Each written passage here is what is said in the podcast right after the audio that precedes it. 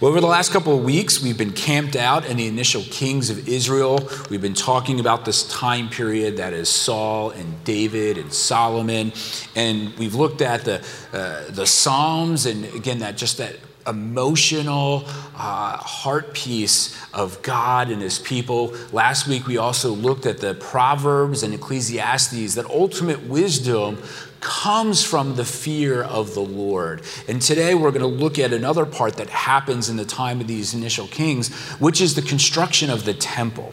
So if you haven't been with us, again, we've been going through God's story, seeing how is it that all of these different writings tie together as one continuous flow and narrative of what God wants to understand, have us understand for his people. Seeing his overarching love and care and protection that began in the garden, again, when he made a promise and he said, I will destroy sin and Satan. And God is continuing to work to that place in life. And so, if you have your Bibles, I'm actually going to put you a little bit further into the sermon. You guys can open up to Second Chronicles chapter 7.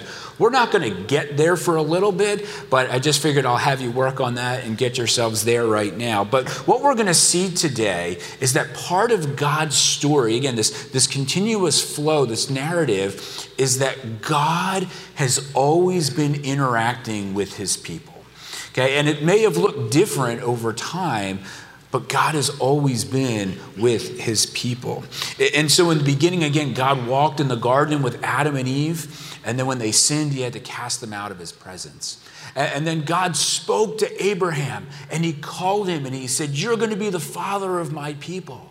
And then in Genesis chapter 15, he, he, makes a sacrifice to God, and God comes down in this fiery pot and consumes the sacrifice.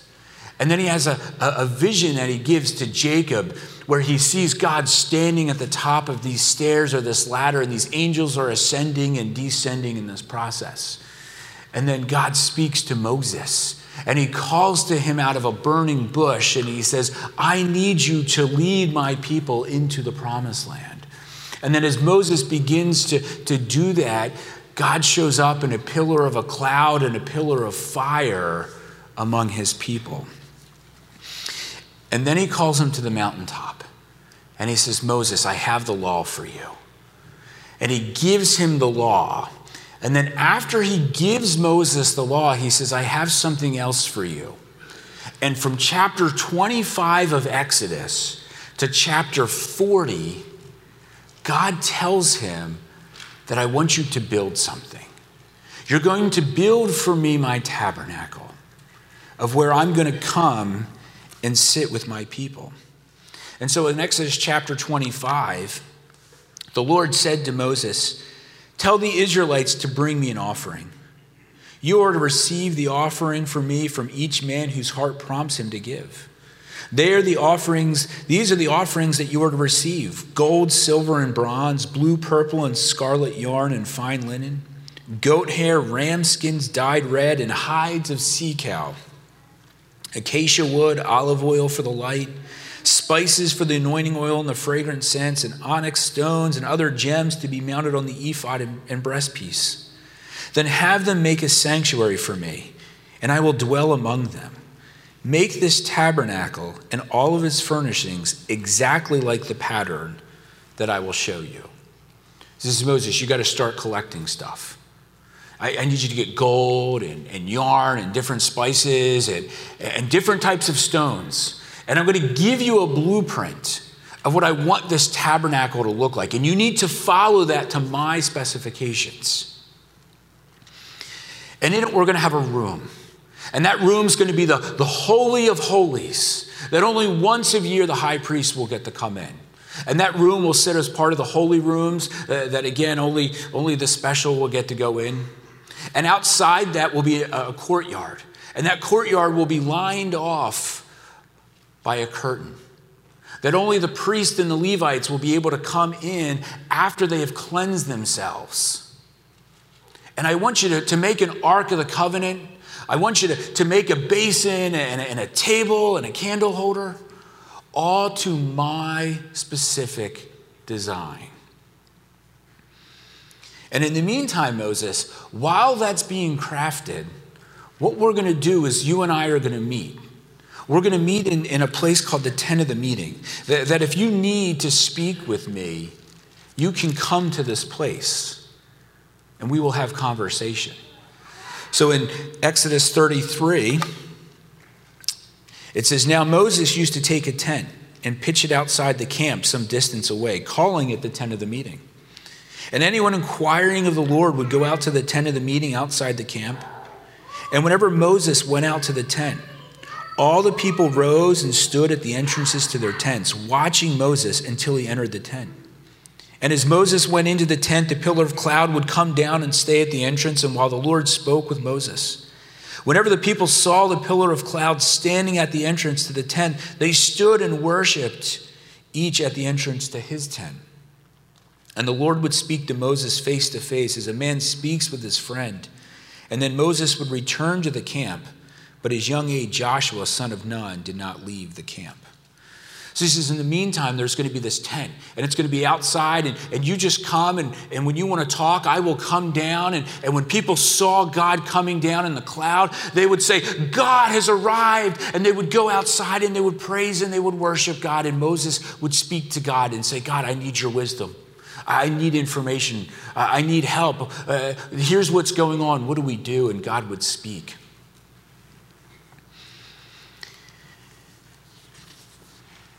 And then the tabernacle was finished and it was prepared. And so Moses wouldn't have to stay in the tent anymore. And I want you to hear what happens in Exodus now, chapter 40, starting in verse 34.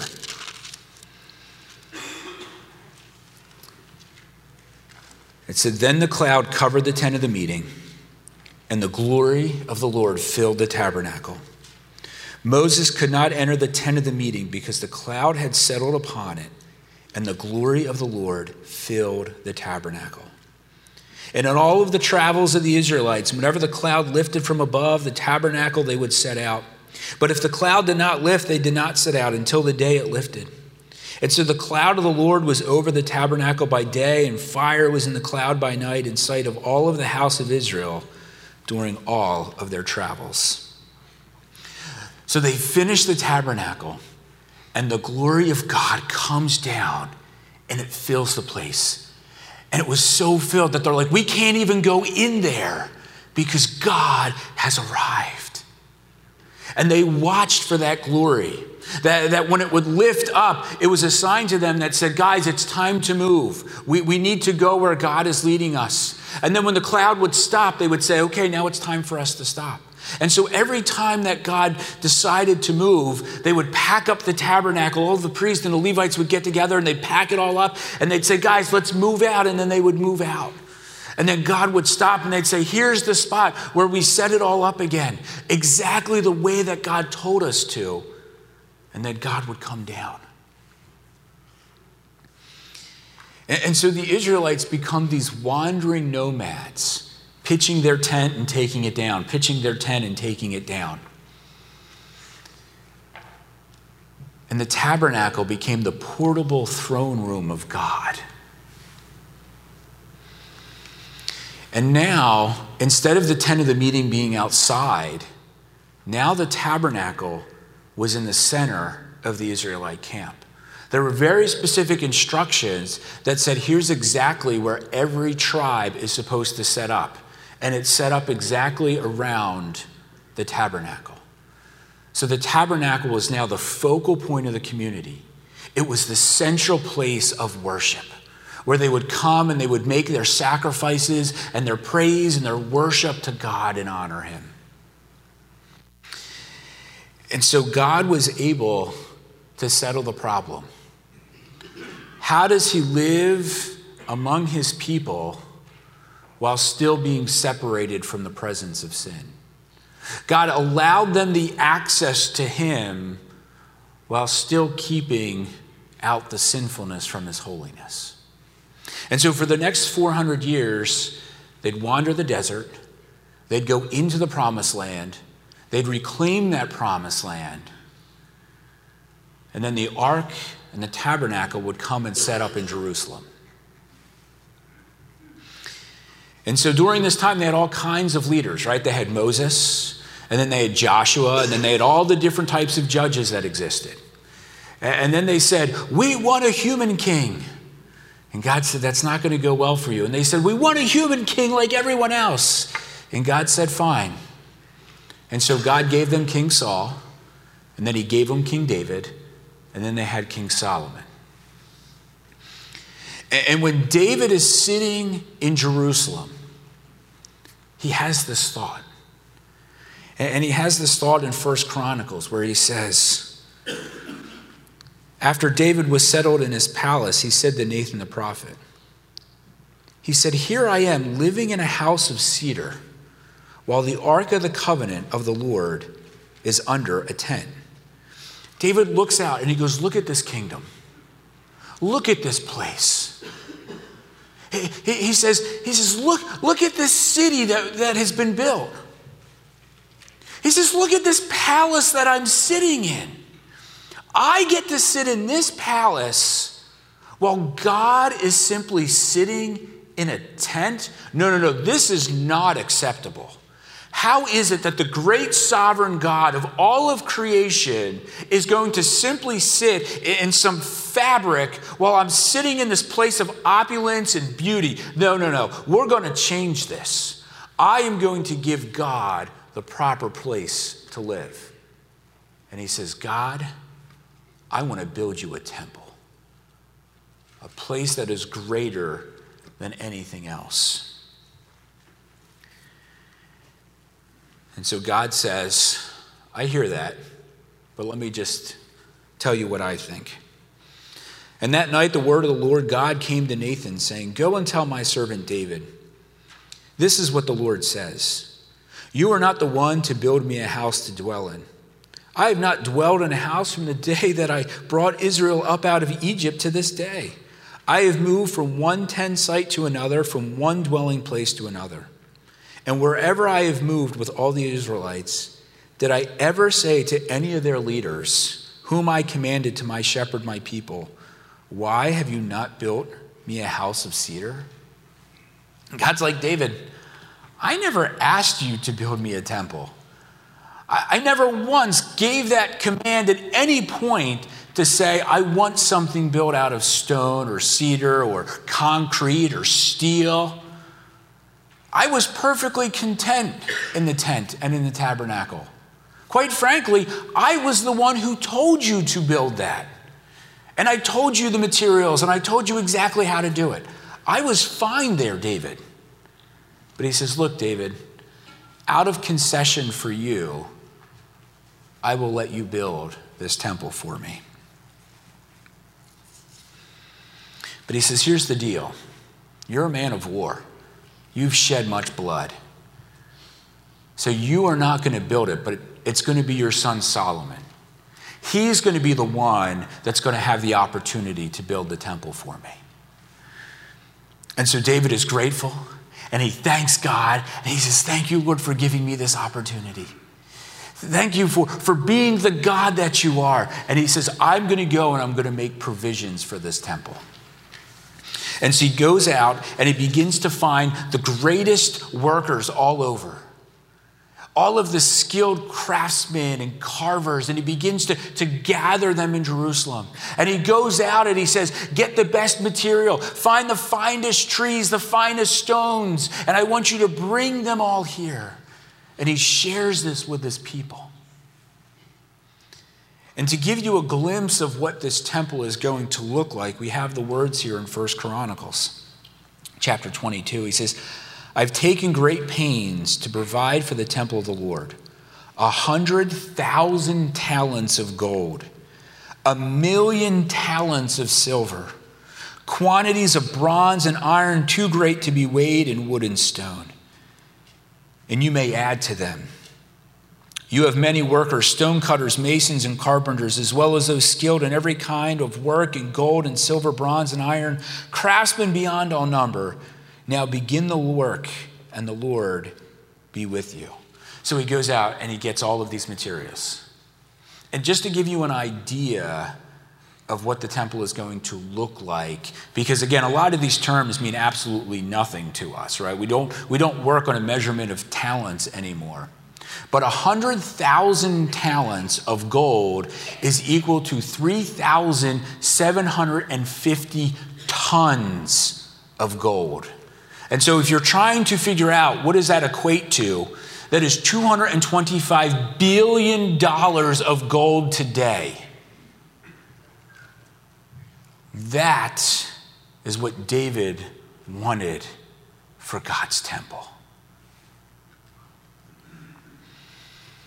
And so David dies, and Solomon builds the temple for the next seven years. All of the craftsmen work on creating the home for God. And they finish it, and they're now prepared to dedicate the temple. And this is where we come to Second Chronicles 7. Starting in verse 1. When Solomon finished praying, fire came down from heaven and consumed the burnt offering and the sacrifices, and the glory of the Lord filled the temple. The priests could not enter the temple of the Lord because the glory of the Lord filled it. And when all of the Israelites saw the fire coming down and the glory of the Lord above the temple, they knelt on the pavement with their faces to the ground and they worshiped and gave thanks to the Lord, saying, He is good, His love endures forever. Then the king and all of the people offered sacrifices before the Lord, and King Solomon offered a sacrifice of 22,000 head of cattle and 120,000 sheep and goats. So the king and all the people dedicated the temple of God. And the priests took their positions, as did the Levites. And with the Lord's musical instruments, which King David had made for praising the Lord, and which were used when he gave thanks, saying, His love endures forever. Opposite the Levites, the priests blew their trumpets, and all of the Israelites were standing. And Solomon consecrated the middle part of the courtyard in front of the temple of the Lord and there he offered burnt offerings and the fat of the fellowship offerings, because the bronze altar he had made could not hold the burnt offerings and the grain offerings and the fat portions. So they construct the tabernacle. And what happens? The glory of God comes down and it fills the place. And they get on their faces and they worship God. The presence of God overshadows all of the luxury and wealth and extravagance of that temple. $225 billion of gold does not equate the presence of God coming down.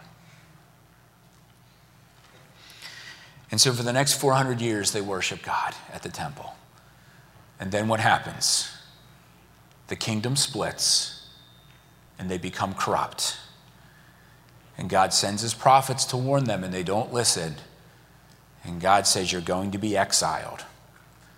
And the Babylonians come in, and they take over Jerusalem, and they destroy the, the city and the tabernacle or the temple. They destroy it. All of that work, all of that material, and it's destroyed. And they're cast into exile. But God made a promise to his people. He made a promise that he would bring them back. He made a promise of their protection. He made a promise that a king would come and sit on the throne one day. And so, after 70 years in exile, they serve their punishment and they come back. And they come back to Jerusalem. And they say, It's time to rebuild the temple. It's time to make a home again for God.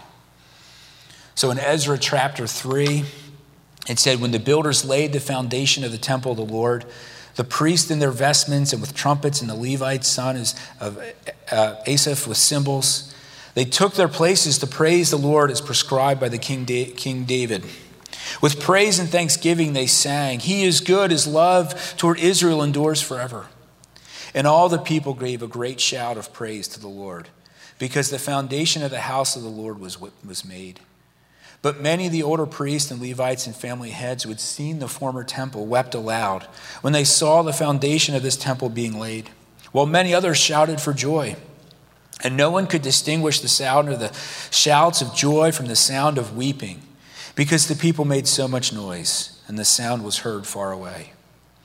So there's excitement there's excitement that they've been brought back out of exile. And there's excitement to rebuild the temple. And they rebuild it, and, and some of them just cry and they're like, This isn't the temple that we had before. It's just not the same. And this time we also don't have any text that tells us the presence of God came back down.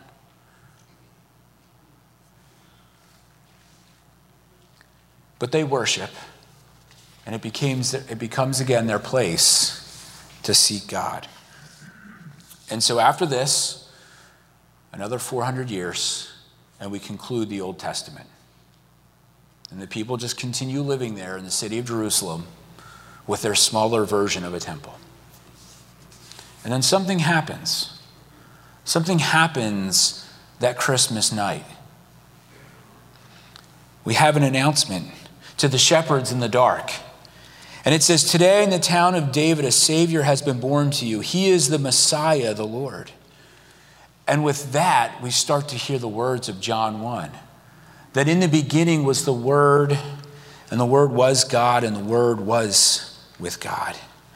And in verse 14 of First John, of John 1, it says this The Word became flesh and made his dwelling among his people. We have seen his glory, the glory of the one and only Son who came from the Father, full of grace and truth. See, that, that word dwelling means to set up your tent, it means to set up your camp. That when God came and dwelled with his people, they literally were saying that God came down and tabernacled with his people. God made his home among them. So now we have God's presence. We have God incarnate in the flesh of Jesus Christ. And God is going to live among his people. And he's going to walk with them. And he's going to eat with them. And he's going to teach with them. And he's going to cry with them.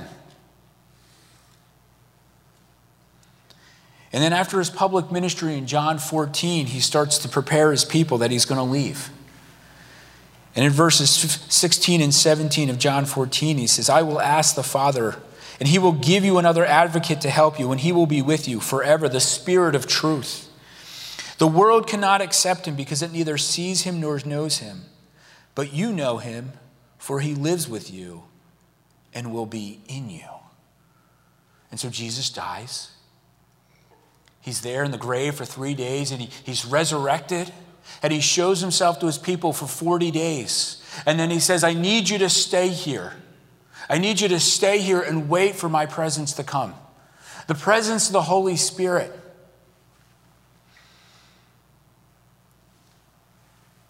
And then in Acts chapter 2, as all of the believers are gathered, the Spirit comes down and rests upon his people.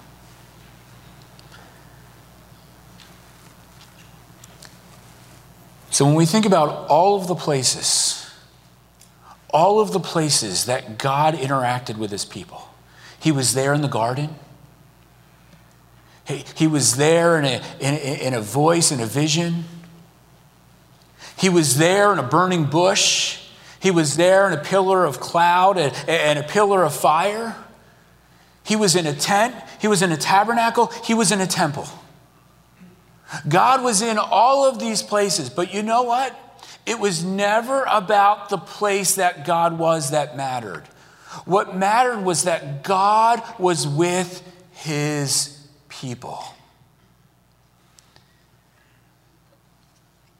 That God went from living outside of us to living inside of us. That God went from being among us to now being in our hearts. And we see that in 1 Corinthians. Paul is reminding the people, he says, Don't you know that you yourselves are God's temple and the Spirit dwells in your midst? Don't you know that you are a $225 billion vessel that God is living in?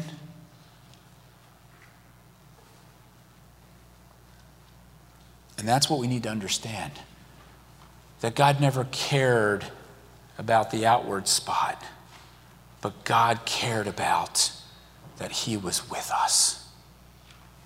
You know, it's interesting when Solomon goes to build the temple, before he dedicates it, he says this in, in 2 Corinthians or in 2 Chronicles. He says, But will God really dwell on earth with humans? The heavens, even the highest heavens, cannot contain you. How much less this temple I built? And Isaiah says something similar in 66. He says, However, the Most High God does not live in houses made by human hands. As the prophet says, Heaven is my throne and the earth is my footstool. What kind of house will you build for me, says the Lord? Or where will my resting place be? Has not my hand made all of these things? Guys, you are so foolish.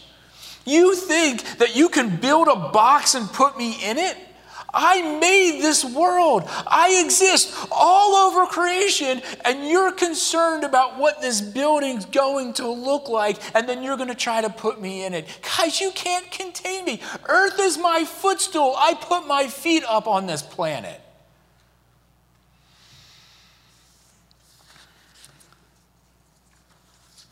Because what did God want to do?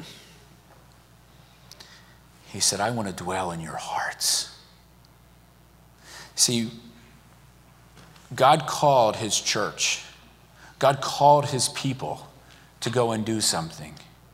He said, What I want you to do is I want you to go to the ends of the earth and I want you to preach my message.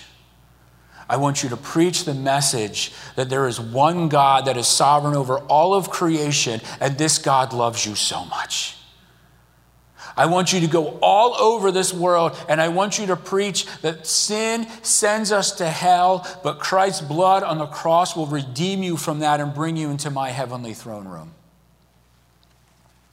And so the reality is that if Christ, if the Spirit lives in us, that wherever you and I go, we carry the presence of God. Did you think about that? That wherever you and I go, the presence of God is there.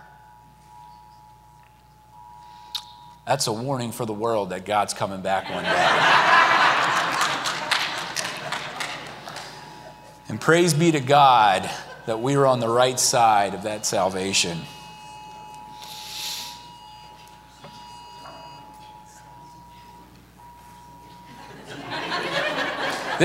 This ranks up the one time that my grandma heckled me at church when I was preaching. so we carry, we carry the words of worship and sacrifice, don't we? We carry those words that we no longer have to shed the blood of an animal, that reconciliation can be found at the cross. We carry the good news of hope and a Savior who loves them. And that's what God wants. God wants to be their God. He wants to, he, wants to rule in our hearts. He wants to dwell. He wants to tabernacle within us. He wants to redeem the brokenness in our lives. He, he wants to give us offerings and blessings. He wants to hear our praises. He wants to hear our thanks that, that His love endures forever. He wants us to glorify Him as the one true and only God. So, what we need to realize is that as God walked in the garden, He set a plan in motion that God will one day do that again. And I'll tell you what, we spend a lot of time, don't we, making sure that this building looks as nice as it does. We spend a lot of time saying to people, if you just came to church and sat in our pew, life was going to go well for you. We, we spend a lot of time investing how nice and, and, and how perfect everything could be. And do we have the songs just right? And do, do, do we look nice up on stage? And don't get me wrong, those things I think are important because God wants excellence. But the problem is, is when we shift from that thought of excellence to that being everything, we miss the point. Because God doesn't work because we have four walls. God works because there's a cry of repentance from the heart of a sinner. And so, if we are the tabernacle where God dwells, guys, we have the greatest message to the world. That there is a holiness that needs to be had to a shattered group, group of people that are lost and that everywhere that we go, we are the portable tabernacle of God. And we need to live lives that honor Him and show that holiness to the rest of the world so that God can dwell within them. Let's pray.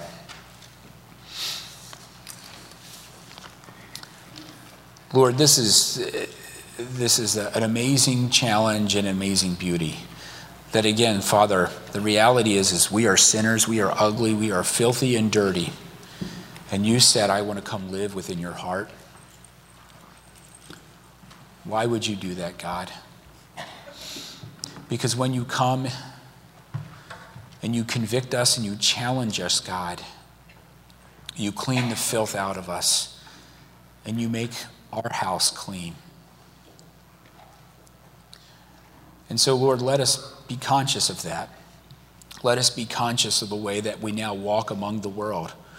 Because if we're going to profess you as Lord and Savior, as a way to righteousness, then, Lord, you also call us to, to live that out, that our actions, our words would reflect our obedience to you.